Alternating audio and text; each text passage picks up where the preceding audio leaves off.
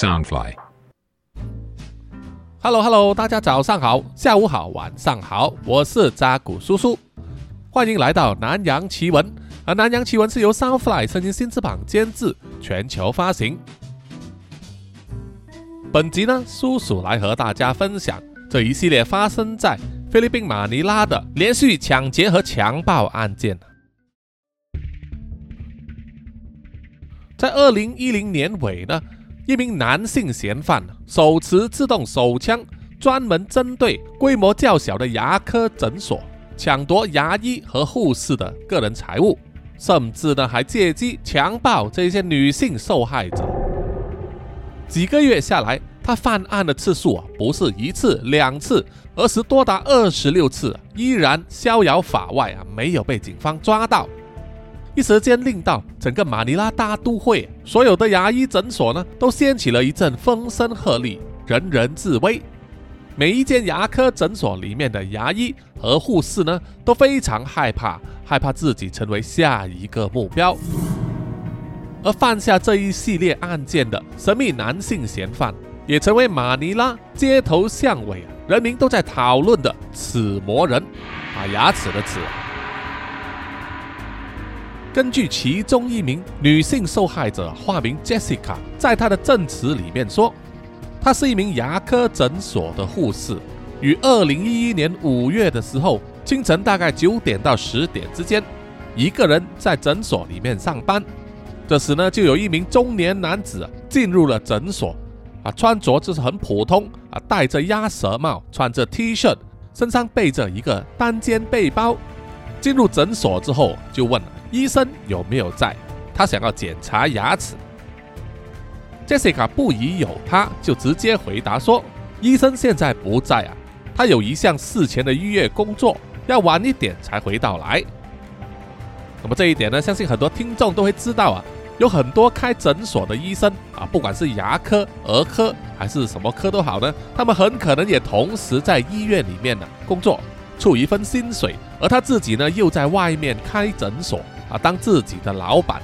所以在工作时间呢都会分这个时段一部分时间会在医院，另外一部分时间就安排在诊所所以难怪很多医生呢都赚那么多钱了哈。那么这位 Jessica 呢就告诉上门求诊的男子说医生不在，请他留下联络号码可以帮他做一个预约，等医生回来的时候呢再打电话通知他。该名男子呢就回答说 OK， 就留下了一个手机号码，并且和护士约定了在中午2点的时候回来看诊，然后他就离开了诊所。Jessica 记录下了他的名字还有手机号码，并且在牙科医生的工作预约表上写下了2点钟的预约。那牙科医生呢大概在中午1点30分的时候回来他是一位中年女医生他回来的时候就问 Jessica 下午有没有预约呢Jessica 就回答说有2点钟有一个女医生就回答说好，没问题请在15分钟之后呢通知他让医生先休息和准备一下。 Jessica 也照着这个指令在1点45分的时候用手机发送短信息给那名男子，告诉他医生已经回来了，请他如约在2点钟的时候来诊所。没想到短信才发了不久，可能只有短短的几分钟，那名男子就出现了。当时就给 Jessica 一个感觉这名男子呢是一直守候在诊所外面等待医生回来的。当然这也只是 Jessica 当时的想法他并没有去求证。那么在看诊时间开始的时候， Jessica 就带着那名男客人呢进入了医生的房间。 Jessica 当时就留意到那名男子呢似乎相当在意他背着的那个单肩背包，很小心的轻轻放在一旁，然后就坐在牙医的椅子上。这时医生呢走了出来，就和那名男客人呢稍微闲聊一下，并且呢准备启动仪器。这时候那名男子呢就借故要去拿他的手机，就从椅子上站起身，就伸手去打开他放在一旁的单肩背包，然后就突然间从里面掏出一柄手枪，一面抓住女医生，一面警告医生和 Jessica 不要声张。面对这种突如其来的情况，女医生和 Jessica 都被吓得花容失色，不敢反抗。那名男子呢，把医生和 Jessica 推到一旁，并且命令他们把所有值钱的东西，包括现金、首饰、手机，全部要放进他的单肩背包里面。女医生和 Jessica 呢，当然是就范了，除了交出自己值钱的东西之外，还不断的请求他呢不要乱来，不要伤害他们。而该名男子呢，似乎没有一丝松懈，还一直恐吓他们说，是不是想要试试被手枪爆头的感觉啊？你们给我闭嘴，否则我就打死你们。然后就叫 Jessica 和女医生呢背对着墙壁举起双手，然后他就从他的单肩包里面取出他带来的绳子和包装胶带，然后命令 Jessica 把医生绑起来。不过 Jessica 拒绝了，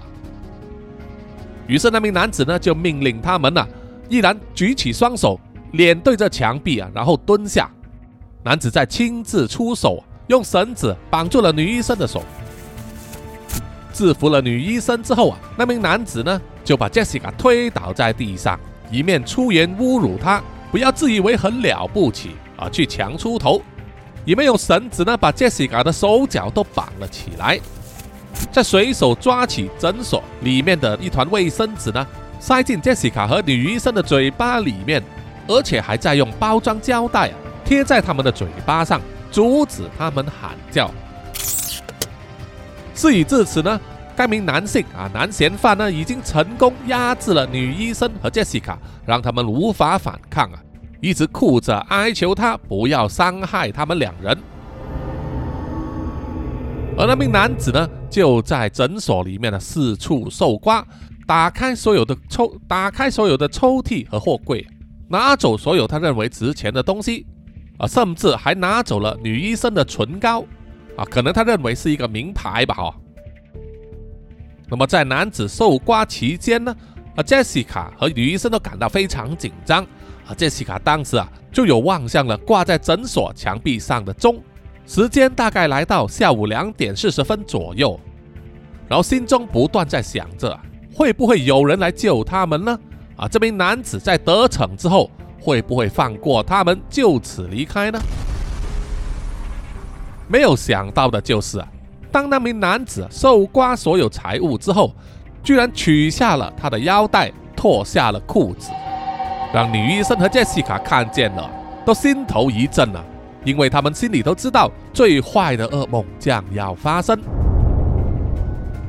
那名男子站在 Jessica 和女医生的面前，似乎在选择要对哪一个人先下手。首先他就问 Jessica， 你有没有丈夫啊？ Jessica 泪流满面的点头。然后那名男子呢又问女医生，你有没有老公啊？女医生当时呢也是受惊过度泪流满面，而即使她并没有结婚，还是独身但是她依然不断的点头。这个时候那名男子的表情渐渐变得奇怪脸红耳赤似乎呢是兴奋了，眼神变得非常猥琐，还一直不断的重复说他已经硬了想要了，还一直不断的摸他们的胸部。这时 Jessica 和女医生呢心中都会想到这次完蛋了他们两个人都会被这名男子呢强暴。不过呢 Jessica 似乎生性比较顽固，他不断的扭动身体想要反抗，希望该名男子能够放过他们。那名男子看了之后就抓住了 Jessica 的头部，凑到自己的脸面前Jessica 说他甚至还闻到那名男子口中烟草的气味。那名男子不断的对 Jessica 说，怎么你也很想要吧？你很享受这种刺激吧？那么我就先上你了。接着他就不断在 Jessica 的身上上下其手，准备要脱下她的衣物的时候，突然间响起了电话铃声。电话铃声似乎呢让那名男子啊大惊失色，他不断的在问到底是谁打来的，是谁，是谁的电话。Jessica 和女医生呢面面相觑啊，因为他们都不知道是谁会拨电话来诊所。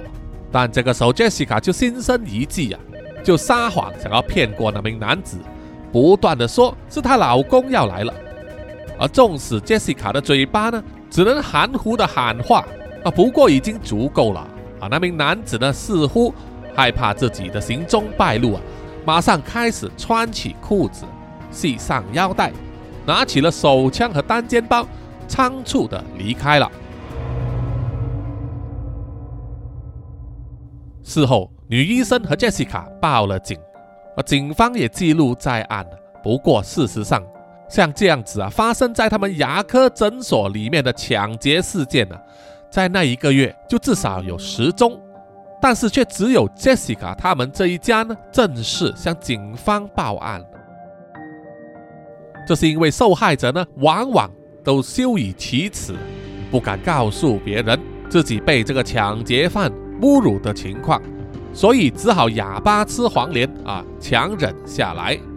这无疑也增加了警方调查这种案件的难度。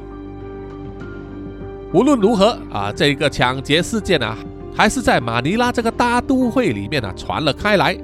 啊，不过马尼拉呢人口足足有1200万啊，是香港的2倍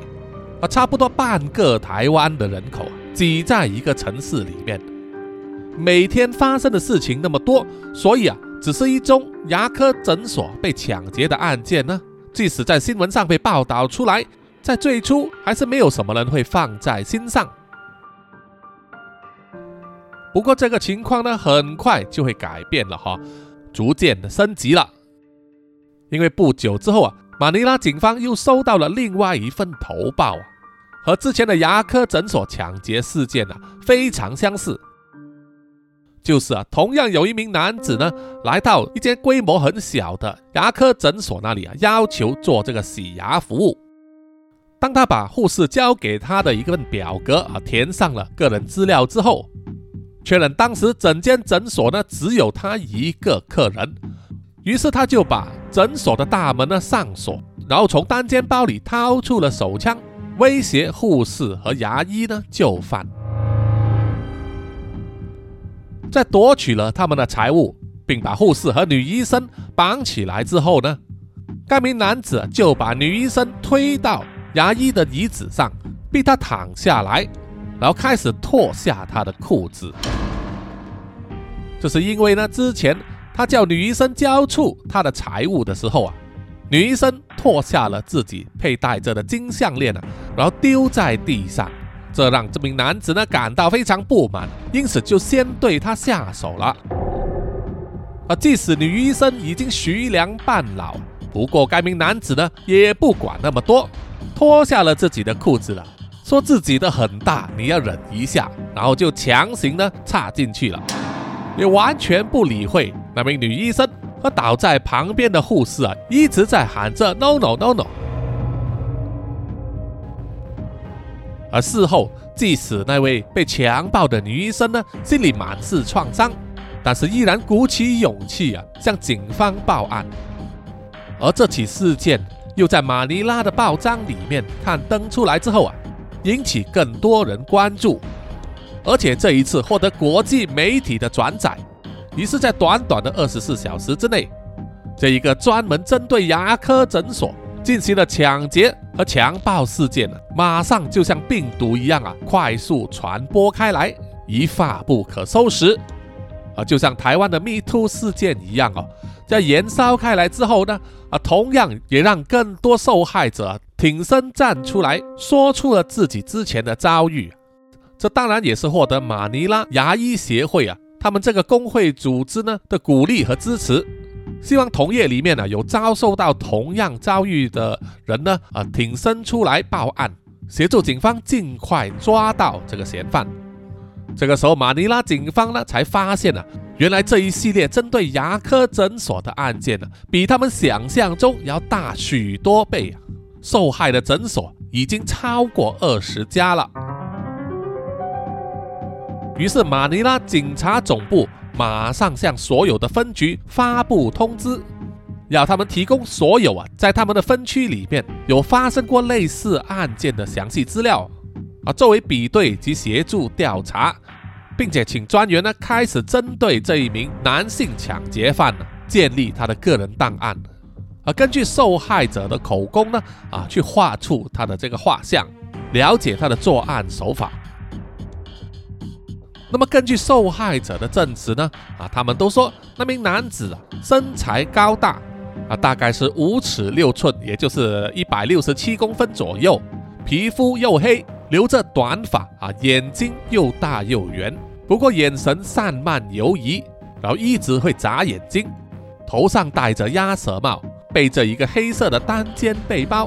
身上通常都是穿着白 T 恤再加上一条蓝色的牛仔裤，而且呢在他的脖子上还戴着好几条金光闪闪的项链，就像是香港的黑社会成员一样也有医生说呢，该名男嫌犯在他动手之前呢都很安静不会多话，而且在牙医帮他做补牙的时候一般人可能这个时候都会闭上眼睛，但是这名男嫌犯呢却会死死地瞪着女医生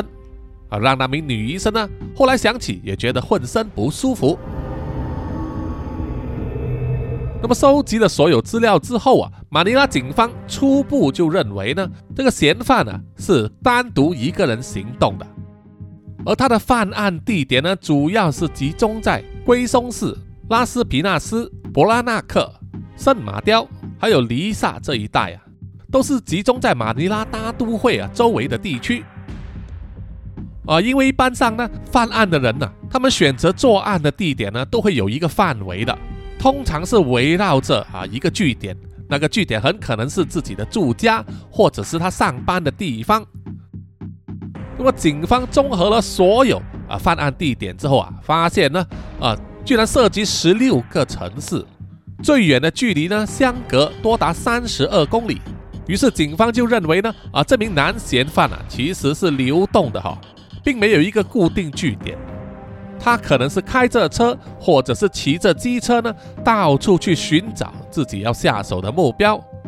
以随机的形式去挑，不过他的目标都很专一都是针对牙科诊所虽然缩小了这个范围但是警方呢要抓他也不容易因为光是在马尼拉大都会这个城市范围里面呢就有超过1万间牙科诊所每一间都有可能成为他下一个的潜在目标接着这个事件就来到一个突破点，在2011年7月1日下午2点12分左右，该名男性抢劫犯呢又再度出击，同样也是针对一家小型的牙医诊所这一家呢是地面的商铺并不是在楼上的这家牙医诊所呢门面都是用玻璃窗来做装饰只是挂上了一个薄薄的窗帘，然后门也是玻璃门该名男子呢以同样的装扮就是戴着鸭舌帽，穿上 T 恤，背着一个单肩包，走进了牙科诊所要求补牙，而坐在柜台的护士呢就拿出表格给他填写个人资料因为这间牙科诊所呢它的设备相对比较简陋，柜台和牙医工作的这个空间呢只有一个柜子隔开，所以当时坐在工作间里面的女医生她的名字叫做 Risa，他就透过柜子的隔间看见了走进来的那名男性嫌犯即使 Risa 已经知道有读过这个专门抢劫牙医诊所的新闻，也有收到马尼拉牙医协会的这个通知叫他们小心提防不过 Risa 承认当时呢他并没有对那名上门的男性产生任何的疑问，没有想过他居然就是那个抢劫犯的本人。当男嫌犯坐在沙发上填写个人资料的时候Risa 在里面一直望着他，渐渐的心中呢涌起一股不祥的预感，女性的直觉现在才起了作用觉得不对劲。但也在这个时候那名男嫌犯呢填完了表格交给护士，护士就把他呢带来了这个衙役的工作间。这个时候啊，那名男嫌犯马上就从单肩包里面掏出了手枪，原形毕露了，恐吓 Risa 和他的护士呢不要声张。Risa 当然是大惊失色了啊！同一时间呢，她心中也想，希望自己的丈夫可以看见这一幕啊，因为她的这一间诊所呢，和过往其他被抢的诊所呢有一点不同，就是他们的诊所里面安装了这个闭路电视，录下了整个过程。而一般上呢 ，Risa 的丈夫会在诊所后方的房间呢，工作，并且监督这个店面的状况。所以照理来说，如果 Risa 的丈夫看见了这个画面呢，应该马上就会拨电话报警了。不过很不巧的就是啊，在那名男嫌犯掏枪出来发难的时候， Risa 的丈夫呢正好去了洗手间并没有看到这个画面。在男嫌犯呢举枪恐吓 Risa 和护士却还没有把他们绑起来的时候呢，Risa 的丈夫从洗手间走出来，正好就加入了这个抢劫的场面。我相信这也是第一次呢，这名男性嫌犯会在他动手的时候遇到有男人了。Risa 的丈夫叫做 Dennis， 他回忆起当时的情况就说他看见被人用枪指着心里当然是非常害怕自己和老婆的安危，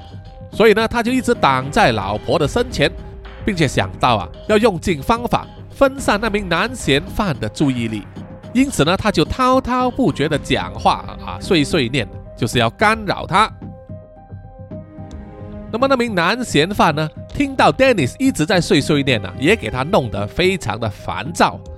因此呢，就不断的骂他，恐吓他，还从单肩包里面拿出了预先准备的绳子，还有包装胶带先把 Dennis 那张嘴封起来，然后再把他五花大绑。在制服了三人之后那名男嫌犯似乎也不敢久留，就直接拿走了放在桌上的两部笔记型电脑，还有这个装笔电用的背包，就匆匆离开了。事后 Risa 和 Dennis 当然是报了案了，同时也给马尼拉警方提供了非常珍贵的证据就是整段这个闭路电视影片把整个过程拍了下来。警方把这一段闭路电视呢，让之前其他的受害者一起观赏，而所有的受害者都能够指证就是这一个人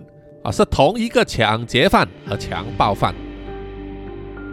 不过即使所有的受害者都能够指控作案的是同一个人，但是对警方来说却没有办法提供了其他实质的帮助，没有什么蛛丝马迹能够帮助他们去逮捕这个人。而在同一时间呢，这名男嫌犯依然继续犯案每个星期至少作案一次，让受害者倍增，而警方也是压力山大了受尽民间舆论的批评，说他们办事不力因此非常迫切要破案。到了2011年6月的时候专门针对牙医诊所的抢劫和强暴案件光是警方手上记录在案的就有超过23件，可以说是让整个牙医界人心惶惶。而这名男嫌犯呢，他的作案手法也越来越熟练了，他总是假扮成顾客要做洗牙或者是补牙的服务，然后在进入诊所之后呢，他都会进行视察，看看是不是除了他之外没有其他客人在，而诊所里面是不是只有女性的医生和护士，而如果不符合这些条件的话，他就会借故离开，而如果符合条件他就会动手制服医生和护士，抢夺他们的财物，如果情况允许，他甚至会强暴他们。如果他觉得时间不够充裕他至少也会去猥亵非礼医生和护士们。而从2011年7月到8月之间这个犯案次数就减少到了每个月只有一次，这表示呢，警方可以活逮到他的机会呢越来越少了如果有一天他突然间不再犯案，躲藏起来，那么这一系列针对牙医诊所的抢夺和强暴案可能就成为悬案了。也在这个时候突然间有了一些转机。有一天呢，其中一名之前的受害者通知了警方，说他之前呢，他的手机被那名男嫌犯抢走了。在他买了新的手机之后然后检查这个每月的电话账单，就发现他被偷掉的手机呢，居然被用来拨电话去新加坡一个新加坡的号码。于是警方马上从这一方面着手，联系其他的受害人问他们的手机账单有没有类似的情况结果真的找到有而且还发现了是拨给同一个新加坡号码。这是马尼拉警方在这么久以来呢迎来的一个新突破他们都认为呢，使用偷回来的手机拨去新加坡号码那个人呢，就是这个男性抢劫犯了。于是警方呢就安排了一位女警拨去了这个新加坡的号码接电话的那一方是一名女性于是女警呢就假装说自己是要找儿子所谓的儿子自然就是那名男性嫌犯了并且在电话之中呢，女警就和电话里面的那名女性呢交了朋友，得知到她的名字和身份对方的名字叫做 Mary Joy Bars， 是在新加坡的一家酒吧里面当酒保。然后马尼拉警方又上这个 Facebook 里面查找 Mary Joy Bars 的资料发现了真的有她的个人 Facebook 页面除了有本人的照片还有生活照之外，在个人简介上还显示Mary Joy 已经有一位交往中的男朋友账户名字叫做 Demi Onito。 警方又点开这名叫做 Demi Onito 的人的Facebook 账号，看了他的照片发现这一个人和受害者描述的特征完全不一样证明了 Mary Joy 的男朋友呢并不是警方要找的这名男嫌犯不过既然男嫌犯使用偷来的手机拨电话给 Mary Joy那么他们两人之间一定有某些关系他们会不会是亲戚、家人，甚至是劈腿的小王和小三的关系呢警方在这一方面深挖就挖出呢 Mary Joy 的男朋友 David Onito 他的真实名字其实是叫做 Ronald Polycarpio， 然后联系了这个电信公司呢，通过电话记录查找那一些偷来的手机在拨这个新加坡电话号码的时候呢，位置是在哪里所以大家呢不要怀疑手机的 GPS 是有记录的电信公司呢都会知道你当时拨电的位置在哪里。那么电信公司呢就回报提供了这个地址就在马尼拉大都会的龟松市一个地区叫做三友，那个地方是在马尼拉呢一个专门销售二手手机还有笔记电脑的热门地点像是卖场这样子这种卖场呢正是专门收取偷来的手机那些赃品呢再把它转卖的好地方。于是警方呢就派人前往那个大卖场附近埋伏以及询问当地的线人，很快就追踪到了 Ronald 他常常在那一带出没，接着也找到了他落脚的地址，警方就对他展开了24小时的监视，同时向法庭申请搜查令当搜查令颁下来之后警方当然是第一时间行动就来报门了，成功逮捕了 Ronald， 并且在他的家里面取回了很多事物，都是来自被抢劫的那几间牙科诊所包括有手表笔电当然还有那个笔电的背包，还有他用来拨电话去新加坡给女朋友的手机，都是确凿的证据了虽然抓到了 Ronald， 他的相貌和受害者所描述的那名男性嫌犯呢是不一样的，是不同人，但是警方知道这个 Ronald 呢应该就是从那名嫌犯那里收取他的赃物拿来转卖赚钱的，所以 Ronald 一定知道那名男嫌犯的真实身份因此在多番的盘问之下他终于招供了就说出了一个名字叫做 Albert Galang Dela Cruz，不过叔叔呢还是以 Albert 来统称这一位男性抢劫嫌犯啊。Ronald 就招供说，他和 Albert 呢并不是很熟络，也不知道他干的就是专门针对牙科诊所呢去抢劫和强暴医生和护士啊。Ronald 强调他只是收取这个赃物，然后付给他现金，然后自己啊再去转卖赚钱而已，并没有参与他的任何抢劫行动里面啊，只做嚣张。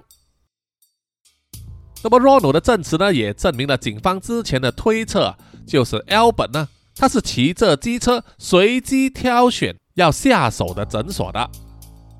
而有发生一两次呢是 Ronald 亲自开着机车呢去接应啊已经打抢完毕的 Albert， 而这个行动啊也被受害者呢亲眼看见了，指证他们啊，这等于是证实了 Ronald 撒谎啊，他算是呢有参与这个抢劫行动，罪加一等了。警方就跟他讨价还价，商量说，只要他提供这个真正的男性嫌犯 Albert 的所在地呢，让警方抓到他，就可以转做污点证人了，减轻刑罚。可惜的是啊 ，Ronald 并不知道 Albert 的藏身之所。同一时间呢，马尼拉警方也因为掌握了这个名字啊，就去搜查所有的犯案记录，还有监狱里面服刑过的犯人啊，扣留所里面的这个犯人呢啊，看有没有他的名字出现过。结果也找到了他在扣留所里面服刑的这个档案照片。到现在啊，警方呢是在跟时间赛跑，因为 Ronald 被逮到的消息如果走漏出去的话，被 Albert 听见了，他可能就会潜逃，那么要抓到他的机会啊，就更加渺茫了。啊，在这里呢，叔叔也读到啊，就是马尼拉警方他们寻找这个嫌犯的藏身地点，也有依循一些当地的逻辑，就是啊，这名男性抢劫犯 Albert 每一次去这个牙医诊所犯案的时候，都会填写这个个人资料嘛。当然他填写的资料都是假的啊，姓名都是自己胡乱编造的。他填写的假名字啊，有用 Alvin、Aldrin、Jeffrey、Jake、Jason、Alexander 等等，完全没有使用他的真实名字 Albert。 不过在填写这个姓氏的时候呢，他就写了 Galang、Santos、Beltran、Gapion 等等啊，警方当然也知道了 Galang 是他的真实姓氏。而且呢，在菲律宾他们各个城市的社区呢，一般上聚集的都是同一批姓氏的人啊，就好像华人或者中国人一样，可能整条村都是姓黄的啊，隔壁村都是姓李的这样子。那么菲律宾警方呢，就根据他写下的这一些姓氏啊，在电话簿上啊逐一的翻找，就发现呢，这一些姓氏啊全部都集中在一个叫做庞邦安啊潘博加这个县里面的一个小城市，叫做阿拉雅啊。于是警方呢就派人呢去阿拉雅这个地方进行查访了啊，因为手上有照片呢，很快就问到了一个地址。但是当警方上门的时候，发现呢，原来那个 Albert 所住的地址呢啊，那个房子已经荒废了好几年了，他已经搬走很久了，所以这一条线索到此就断了。警方依然徒劳无功，于是又只好回到基本面了，再去把被扣留的 Ronald 抓出来，给他施加压力啊，看能不能挤出更多的资讯。Ronald 就说他真的不知道 Albert 在哪里，不过他却提供了另外一个重要的信息呢，就是 Albert 有一个女朋友叫做 Trixie 啊，他说了几个地点啊，很可能就可以让警方呢 Albert 的女朋友 Trixie 了。那么 Trixie 呢就住在 Olongapo 啊，叫欧龙阿波市啊，是一个港口城市。警方派人前往那里调查，但是依然呢空手而归啊，两个人都找不到。在这个时候啊，又发生了一宗牙医诊所被抢劫的案件啊，女医生还被强暴，而且呢她还是一名处女。这次是在马利金纳市啊，马利金纳。同样也是马尼拉大都会周围的城市之一，而马利金纳市呢是以制造这个鞋子出名的，是国家的制鞋中心啊，专门制造鞋子的出口。这个时候马尼拉警方呢头上的压力已经大到无法形容了天天被人骂到臭头了，那些政治人物呢也对他们大力批评，所以真的在短时间内无法抓到 Albert 的话应该就会有很多警察的高官呢要换人了。就在这个关键时刻呢，警方呢获得了一个重要的线报，有线人就报告说，他们在这个客运总站就是巴士总站呢，发现了 Trixie 的踪迹。于是警方马上派人前往，这一次成功找到了他。在把 Trixie 带回警局问话的时候这位年轻的女性 Trixie 才发现原来她所交往的对象 Albert 居然犯下了那么多的罪案让她非常的吃惊完全无法想象。于是 Trixie 呢就告诉了警方在哪里可以找到 Albert。Trixie 说Albert 常常搬家，居无定所，但是他的父母呢，家就在 Las Piñas， 而且现在 Albert 就在父母家里。于是警方呢，一面安排调动人手，一方面在 Trixie 的这个提供的资讯之下呢，在白板上画出了 Albert 父母家的位置，还有整个结构让警方能够精确的掌握，并且策划整个逮捕行动。堵上所有可能可以让他逃脱的出口，确保万无一失这一次一定要逮到他。到了2011年8月28日早上5点30分，一个警察小队载着 Trixie 来到了他父母家的门前，警方在门口埋伏，而 Trixie 呢就在指导之下装作若无其事来到正门那里敲门。门内的人认出是 Trixie 于是就毫无防备的打开门，警方就趁这个机会冲了进去，然后迅速的搜查所有房间，结果在其中一间房间里面呢，就发现了还躺在床上睡觉的 Albert。 当警方举枪警告 Albert 不要动的时候赤裸上身只穿着一条短裤的 Albert 呢，从床上跳起来试图爬上天花板逃走，结果因为事前获得 Trixie 的这个资讯警方有这个详细的策划，让他无法逃跑，成功抓住了他。我家里突然发生这种事情Albert 的父母当然也是被吓一跳惊慌失措，一直在问到底发生什么事。而 Trixie 呢也是不断要求警方要斯文一点，不要对 Albert 动粗，并且在警方把 Albert 带走之前呢，给他套上了一件白色的 T 恤让他不至于呢赤裸上身示众。在被带回警局问话的时候， Albert 并不承认自己犯过这些罪行，于是警方呢就去请来之前的所有受害者，请他们做出指证证明他们逮到的是正确的人。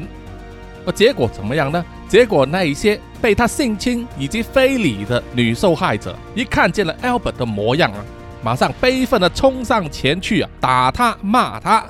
指认就是这个王八蛋抢劫以及呢侵害了他们。事已至此无从抵赖， Albert 也只好俯首认罪了。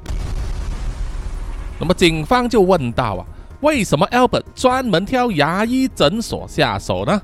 他解释他的动机是因为多年以前他有一位好朋友生了重病入院就医，可是在医院里面却没有获得妥善的诊治和照顾结果就病死了。这让 Albert 对所有的医护人员怀恨在心，一直想要对他们报复。可是由于医院呢一般上都会有警卫站岗，有些时候还会有警察，所以要下手并不容易。于是他就突发奇想，想到针对保全相对较弱甚至几乎没有的牙医诊所向他们下手了成为他眼中那复仇的一大块肥肉。在2012年3月8日距离他第一次犯案已经长达2年的时间， Albert Galang Dela Cruz 终于被带到了地方法院审理他的案件。那么由于所有受害者出庭指证加上污点证人，也就是收取他赃物的那个 Ronald 的口供配合，还有就是啊，他在所有犯案的牙科诊所里面所填写的个人资料啊，虽然他写的名字都不一样，但是笔迹完全相同。最终法院下了判决，认定 Albert Galang Dela Cruz 抢劫及强暴啊罪名成立。光是其中一件案件罪名成立啊，就已经够判他20年，而警方还有另外22项指控啊，排着队等待着他。结果全部加起来，他被判要坐牢40年，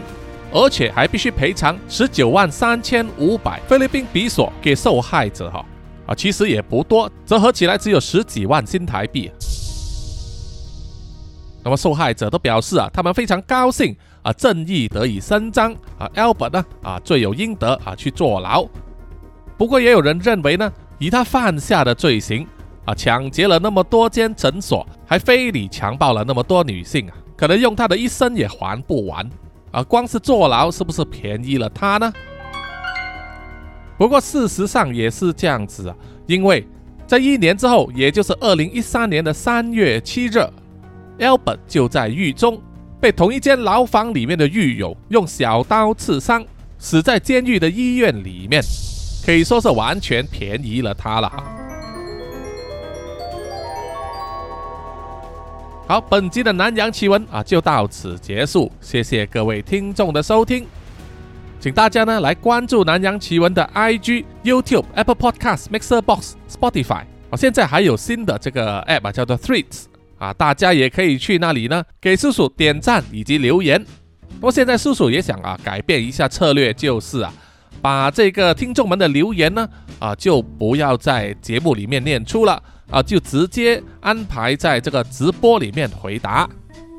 这是因为啊，基于一些听众的意见呢、啊，他们在重听的时候啊，在每一集结束之后就可以直接啊听下一集啊，因为追得很紧张吧哈，就想要跳过听留言这样子哈啊，所以呢就建议叔叔、啊、把回答的环节留到直播里面。那么叔叔也想尝试一下哈，看能不能提升呢和听众们的互动性。所以呢啊，就请大家呢啊多多留言啦。那么如果有多余的零钱的话，也欢迎大家呢啊买咖啡请叔叔喝，或者是买喉糖请叔叔吃啊，支持一下啊，那叔叔继续做好这个节目。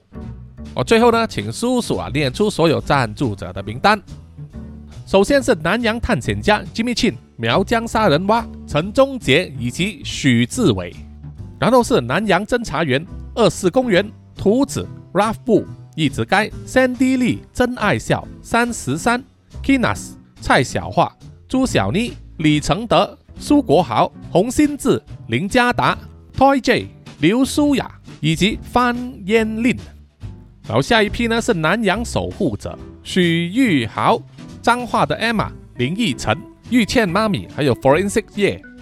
最后一批就是南洋信徒黄龙太子妃、苗疆杀人蛙、西里子、林以乔、吴大佩、吴大豪、筛利、飞蟹、本我无心、潘琪、张新芳、萧毅、Allen003AI、林宏杰、许志伟、查理哥哥、Forensic 叶、林小润以及新加入的凯文文。在这里呢，也要谢谢来自新加坡的凯文文啊，他赞助的时候留言说啊，叔叔非常厉害，你的故事听到能有看电影的 feel， 特别喜欢大金的那个创作故事啊，确实有很多听众都非常喜欢大金啊，期待他再次出场啊。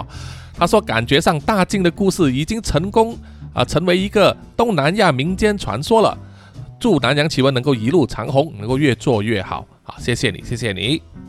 好，以上啊就是所有赞助者的名单啊，如果有漏了的话呢啊，请通知叔叔啊，谢谢大家，我们下一集再见啊，拜拜。